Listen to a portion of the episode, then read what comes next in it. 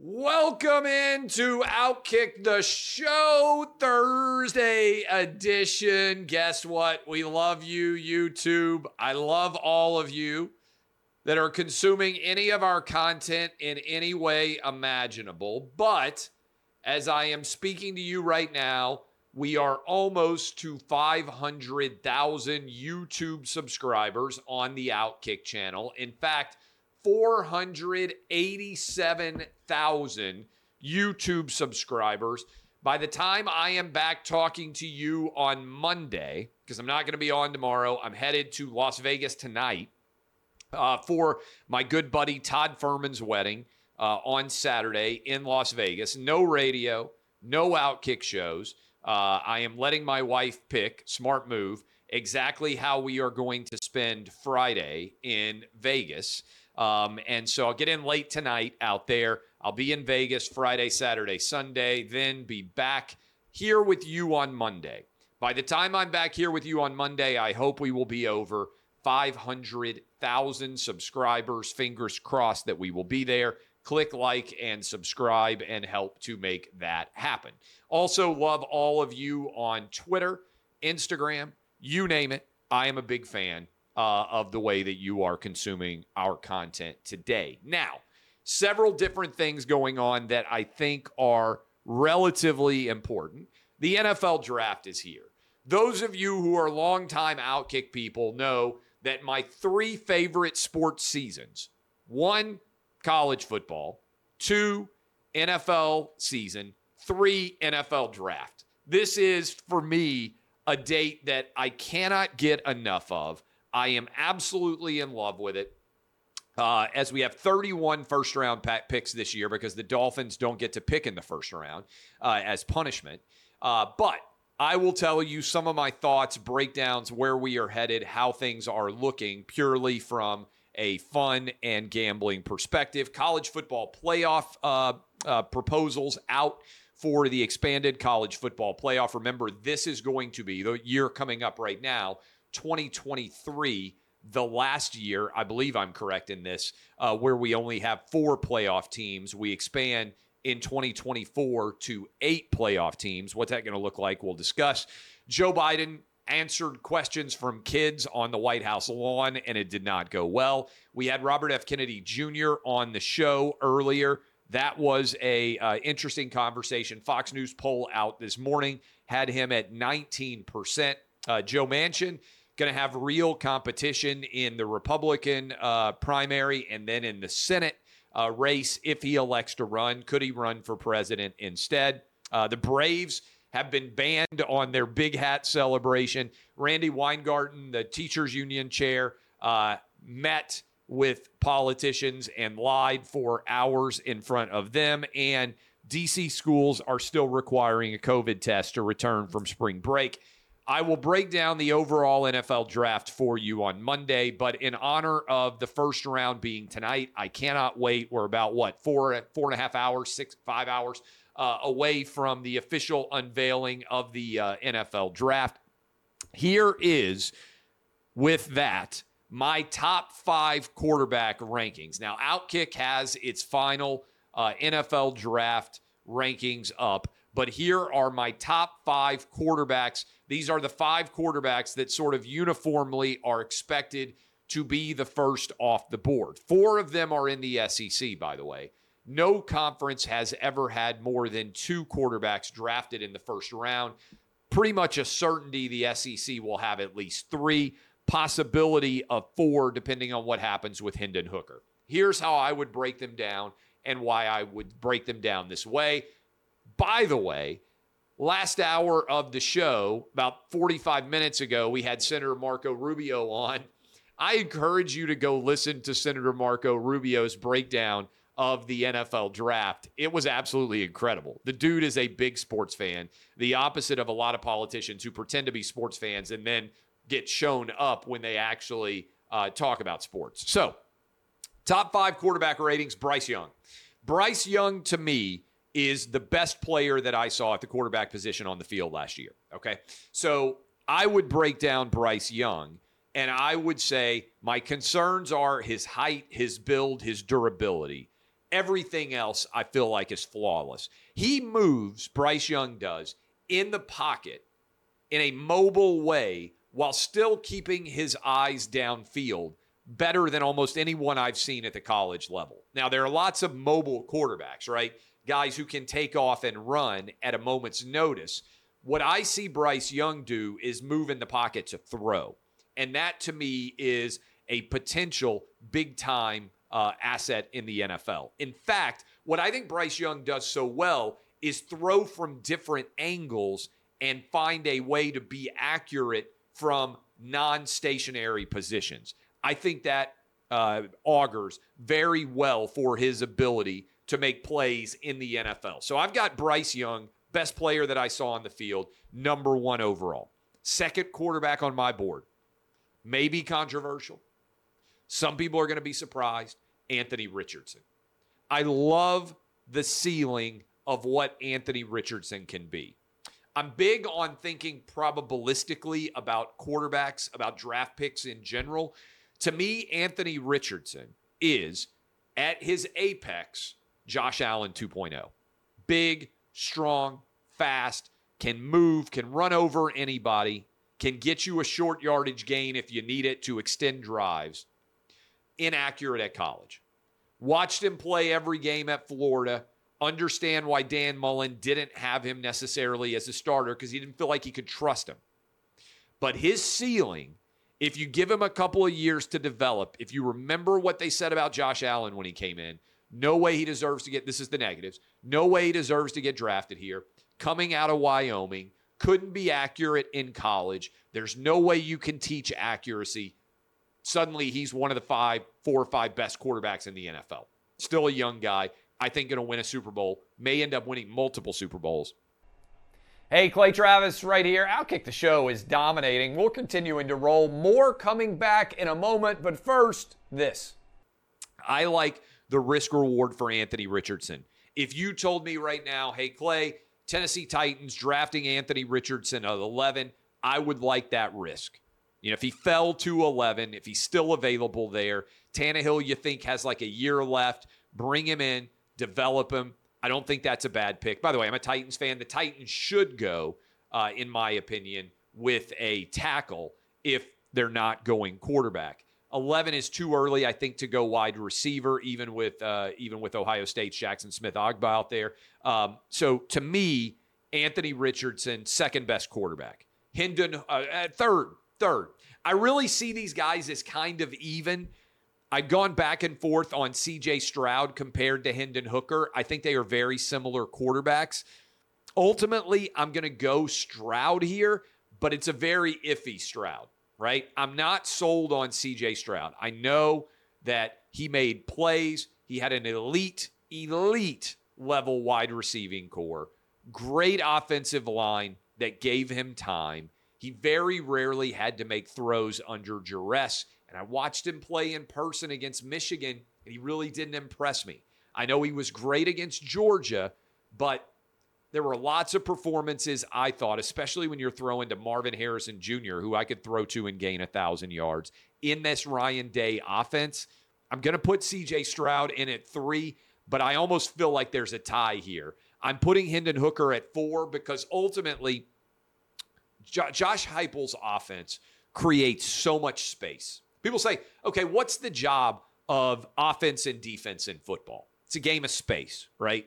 The offense is designed to create space. The defense is designed to remove it. If a team does a great job creating space, they win. If a team does a great job eliminating space, they tend to win, right? Football is a game of space. And so Hendon Hooker gets so many throws in single coverage, so many throws where Tennessee has wide receivers just galloping down the field wide open, a la Steve Spurrier back in the 90s. Remember the fun and gun Spurrier where you look around and suddenly there's a wide receiver running down the field and nobody is on the same side of the field with him because the scheme and the playmaking ability was so great. And as a result, even to this day, nobody really has ever come out of that Spurrier offense. Heck, you can say about Anthony Richardson, Dan Mullen, but you got Dak Prescott there. Nobody's really come out of the Florida Gator system, either Urban Meyer or Steve Spurrier, and had a tremendous career, right? But Spurrier in particular created so much space. I'm a little bit nervous that's what Josh Heupel does. I love that he's Tennessee's coach, but it makes me a bit nervous that Josh Heupel is so good, it's hard to assess Hendon Hooker, right? That's my concern. That's why I've got Hendon Hooker at 4. I got Will Levis at 5. I do not believe in Will Levis. I do not believe that Will Levis is going to be an elite quarterback. If I'm wrong, people will clip this video and they will play it for years. I watch a ton of college football. I was not impressed with Will Levis's ability to see the field. I didn't think he extended plays well. I didn't think that his performance rose up the level of talent around him in a way that would befit a top 10 pick. And I understand he didn't have a great offensive line. I understand there were limited playmakers, although he had a really good running back. And I think that his freshman wide receiver, I was a Berrien Brown, I think, if I might mess his name up a little bit, but he's a Nashville kid, stud. Guy's got first-round wide receiving talent. I'm just not sold on what exactly is going on between the ears for Will Levis and his ability to see the field. So I don't like Will Levis. I'm surprised, flabbergasted even, that he's potentially going to be a first-round pick. We'll see. Probably the way my life as a Tennessee Titans fan goes, we'll draft a Will Levis. I'll be 100% right, and it'll make me hate my team. So we'll see what happens. That is my top 5. Bryce Young, Anthony Richardson, C.J. Stroud, Hendon Hooker, and Will Levis. I really have C.J. Stroud and Hendon Hooker very similar on my list, which is why I don't think you're getting great value on C.J. Stroud if you're taking him early in the draft. And if you take Will Levis early in the draft, which it seems like some team may do. Seems like the Indianapolis Colts really like Will Levis. More power to him. I'm not buying into Will Levis. Didn't like his accuracy. Didn't like his playmaking for the last couple of years. And I said this yesterday. I don't have Will Levis as top 5 quarterback in the SEC last year, right? I can name 5 SEC quarterbacks, Stetson Bennett, maybe 6, Will Rogers, that I would rather have had in an SEC game last year. Meaning, if you, in my opinion, are the 7th best quarterback in the SEC last year, and that's where I'd put Will Levis, I don't see you as an elite playmaking quarterback on the NFL level. College football playoff. I thought this was interesting. They have put out a roster of what last year's playoff would have looked like. Number 1 seed, Georgia Bulldogs. Number 2 seed, Michigan. This is where a lot of you are going to be surprised. You have to win a conference to get a bye. I don't like this idea. So Clemson would have been your 3 seed, and Utah would have been your 4 seed. Utah, think about that, getting a bye. So your matchups would have been Kansas State at Tennessee. Can you imagine how much Neyland would have been rocking for that one? I think Tennessee would have beaten Kansas State last year. That would have put Tennessee for a rematch against Georgia in the Sugar Bowl. Would have been a fun game. Tulane would have played at TCU. I think TCU wins that game, and then we get a Fiesta Bowl of Utah TCU. Let me just be clear here, by the way. That's one side of the bracket. I think first and second round games should both be played on campus, okay? The way they're doing it now, the initial round games on a home stadium campus, right? The next rounds are all Sugar Bowl, Peach Bowl, Rose Bowl, Fiesta Bowl. I think you do away with the home field only for the Final Four. And I can make you an argument that every game should be played on the higher seed's home field all the way until the championship game, which I can understand why you would want that to be neutral, just like the Super Bowl is. Okay, so one side of the bracket. Other side of the bracket. Clemson would play the winner of Penn State, Ohio State. That game being played at Ohio State. I think Ohio State would have won that game. And then I think Ohio State would have beaten Clemson based on the fact we saw Tennessee beat Clemson, remember, in the Orange Bowl. And then you would have had Southern Cal at Alabama, number 10 at number 7. That is a heck of a matchup. Southern Cal going on the road in Tuscaloosa. I would have liked Bama to come out of that game. I would have liked Bama to then beat Michigan. I would have liked Clemson to Ohio State. I think we would have gotten Ohio State, Bama on one side of the bracket. And I think the other side of the bracket would have been Georgia going up against Utah. And I think that would have ended up being your Final Four as it was played. Now, they also have announced what days the games are going to be taking place off. So next year, this is next year, 2024, there will be one game on December 20th. That's a Friday. And then three games on December 21st of 2024. And then you'll go in and figure out the midweek games. But basically, this is a Christmas present to all of you. And also a lot of people who are going to be spending even more money around Christmas because you're going to have to go to these games if your team is fortunate enough to be playing. So I thought that was good news coming out today. Although, to be fair, why does college football put out this big of a news on the day of the NFL draft? Like, why not be smart enough to pick, let's say next week, when nothing's going on, and you would get way more media attention because most of this is going to get buried in the NFL draft. Joe Biden was asked questions by kids, okay? We know Joe Biden's not good answering questions from anybody, but I thought this was instructive. And if we can put these clips in when we share this on social for the crew out there, I think this will do even better. So, you know, politicians try to pretend that they're sports fans. But a lot of times they don't actually know that much about sports. So Joe Biden was asked by little kids outside the White House today, who's your favorite NHL team? Are you watching the Stanley Cup playoffs? Joe Biden said, yes, he was watching, and his favorite team was the Philadelphia Flyers. There's just one problem. The Philadelphia Flyers didn't even make the playoffs. Now, look, I'm not an NHL guy. You guys know. I would root for the Nashville Predators. I would sometimes go to their games. I haven't watched one moment of the NHL playoffs, full disclosure, so far this year. Been busy. But I wouldn't lie. Right? I would say Nashville Predators are my favorite team. I know, and I'm not that big of a fan, but I know they didn't make the playoffs, but the NHL playoffs are a lot of fun, right? It's an easy question to answer from a kid. But Joe Biden lied, said he was a Flyers fan, watching them in the playoffs. They aren't actually in the playoffs. Okay, so politicians lie. We get it. More troubling is the continued dementia-riddled answers that Biden gives to anyone, particularly when there are not scripted questions being provided directly to him. So Ireland, last week, Joe Biden was in Ireland on a state visit. He took Hunter. They were there 4 days. Kid was asked, Joe Biden, hey, you can watch the video yourself. What was the last country that you visited? Biden couldn't answer. He stumbled around uncertain, talked about the fact that he had been to 89 different countries or met with 89 different heads of states. He was in Ireland last week. How many of you, if you had just taken a trip to a foreign country, if you were asked the last foreign country you visited 1 week after you were there, would be unable to answer that question?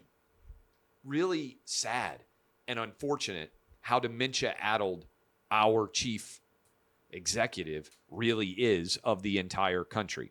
We had RFK Jr. on the show today. You know, on Clay and Buck, we don't run from people who might have different political persuasions. RFK Jr. and I, and many of you, agree on a lot of COVID issues and agree on issues surrounding the First Amendment. And RFK Jr. was on the show. He's now getting 19% support. Joe Biden is an historically awful candidate. 70% of Democrats wish Joe Biden, 70% of voters wish Joe Biden would not run, including nearly a majority of Democrats. And I think that's reflected in why RFK Jr. is getting such a substantial share of the Democrat primary electorate. I'd encourage you to go listen to the interview. I would infinitely prefer that RFK Jr. were the nominee over Joe Biden. And Joe Manchin says that he will win senator from West Virginia, now that Jim Justice, the governor of West Virginia, is entering this race, says he will win no matter what the race that he chooses to enter is. Now, no matter what race he chooses to enter raises an intriguing question, because he didn't say he was going to run in the Senate, didn't say that he might run for governor, but he has been hinting that he might run for president. And my question for all of you out there is, if he ran for president, couldn't he beat Biden? I think he probably could. I think a ton of Democrats could beat Biden if they actually got in the race, which is why I'm surprised so many have not already. But RFK Jr., really good. We will talk to people of differing political persuasions on our show. Encourage you to go listen to it. He was at the top of the second hour of the program. The Atlanta Braves had to take back their big hat celebration. I may care more about this than most. The Braves are 17-8. They got a nice come from behind win last night. We watch the Atlanta Braves in the Travis household every single night. My 8-year-old's become a big Braves fan. My 12-year-old's a monster fan. Even my 15-year-old, who is now in high school and super busy with all his high school-related things, even he is a big fan of the Braves. So we have been watching and enjoying the Atlanta Braves during their hot start to the season. Again, they're 17-8, first place in the NL East. They have been doing a big hat celebration where if you remember the big hats, these ridiculous monster big hats, the Braves have one in the dugout. Every time somebody hits a home run, they've been putting on these big hats and just having fun with as the dugout celebration. There was a complaint because the hat is not the officially licensed hat of Major League Baseball. And so Major League Baseball told the Braves they can't do this anymore. My question, why can't they just make a big hat version that is officially licensed by Major League Baseball and let this dugout celebration continue and have a lot of fun with it? I just don't get it. I don't get why baseball, it feels like a lot of times there are fun police that are trying to keep baseball teams in a 162-game season where everybody needs to be entertained. It feels like there's a lot of desperate attempt to try and keep teams from having a really good time. What you're seeing, by the way, take place surrounding COVID. Washington, D.C. schools on Monday required that kids and staff in their public schools returning from spring break have a negative COVID test in order to attend school. This just happened on Monday. Yes, in April of 2023, 3 years, over 3 years, after 15 days to stop the spread. What you are seeing occur is Dr. Fauci, who gave a big interview to the New York Times, and Randy Weingarten, who was the head of the American Teachers Federation, or whatever you call it, Teachers Union. She is testifying, saying, I never said we had to shut down schools. In fact, quite the opposite, even though there is ample evidence that she did, in fact, try to shut down schools. And I remember this specifically because I was out there on an island in the world of sports in many ways, arguing every kid needs to be back in school on my radio program.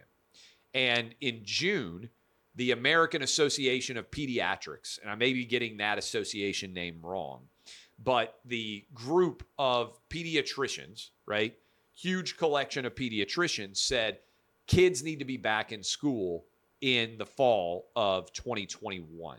And I was like, fall of 2020. I'm fortunate.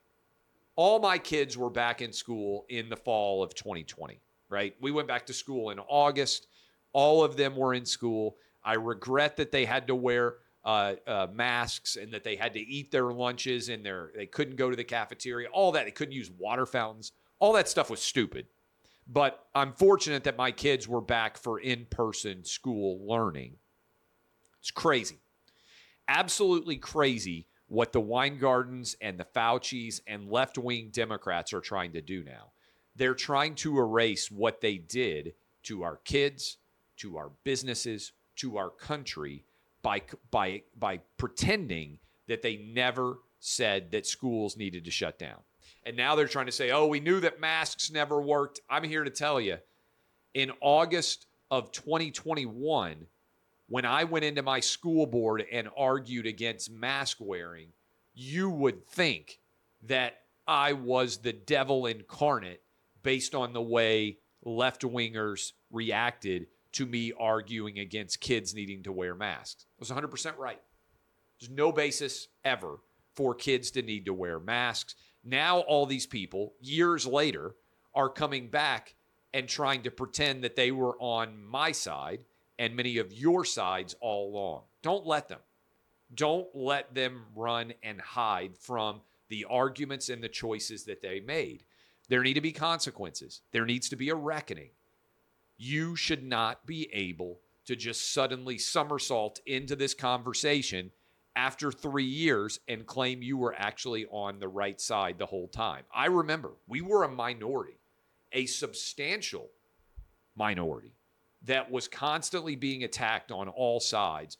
Nobody fought, for instance, harder to play college football than me. Nobody fought harder for your schools to be open than me. We were right, and they were wrong, and now they're trying to rewrite history and pretend that they were not wrong about everything. Okay, I love all of you. Got to hop on a flight to Las Vegas. Looking forward to hanging out at my buddy Todd Furman's for his wedding. Over 40, married for the first time, old man, finally walking down the aisle. It should be a lot of fun. I'm looking forward to it. DBAP, unless you need to SBAP. I will be back with you on Monday. In the meantime, you can follow me on Instagram. You can follow me on Twitter. Go sign up. Click like and subscribe on the Outkick YouTube channel, and I will see you guys on Monday. Have great weekends. Enjoy the NFL draft. I know I will.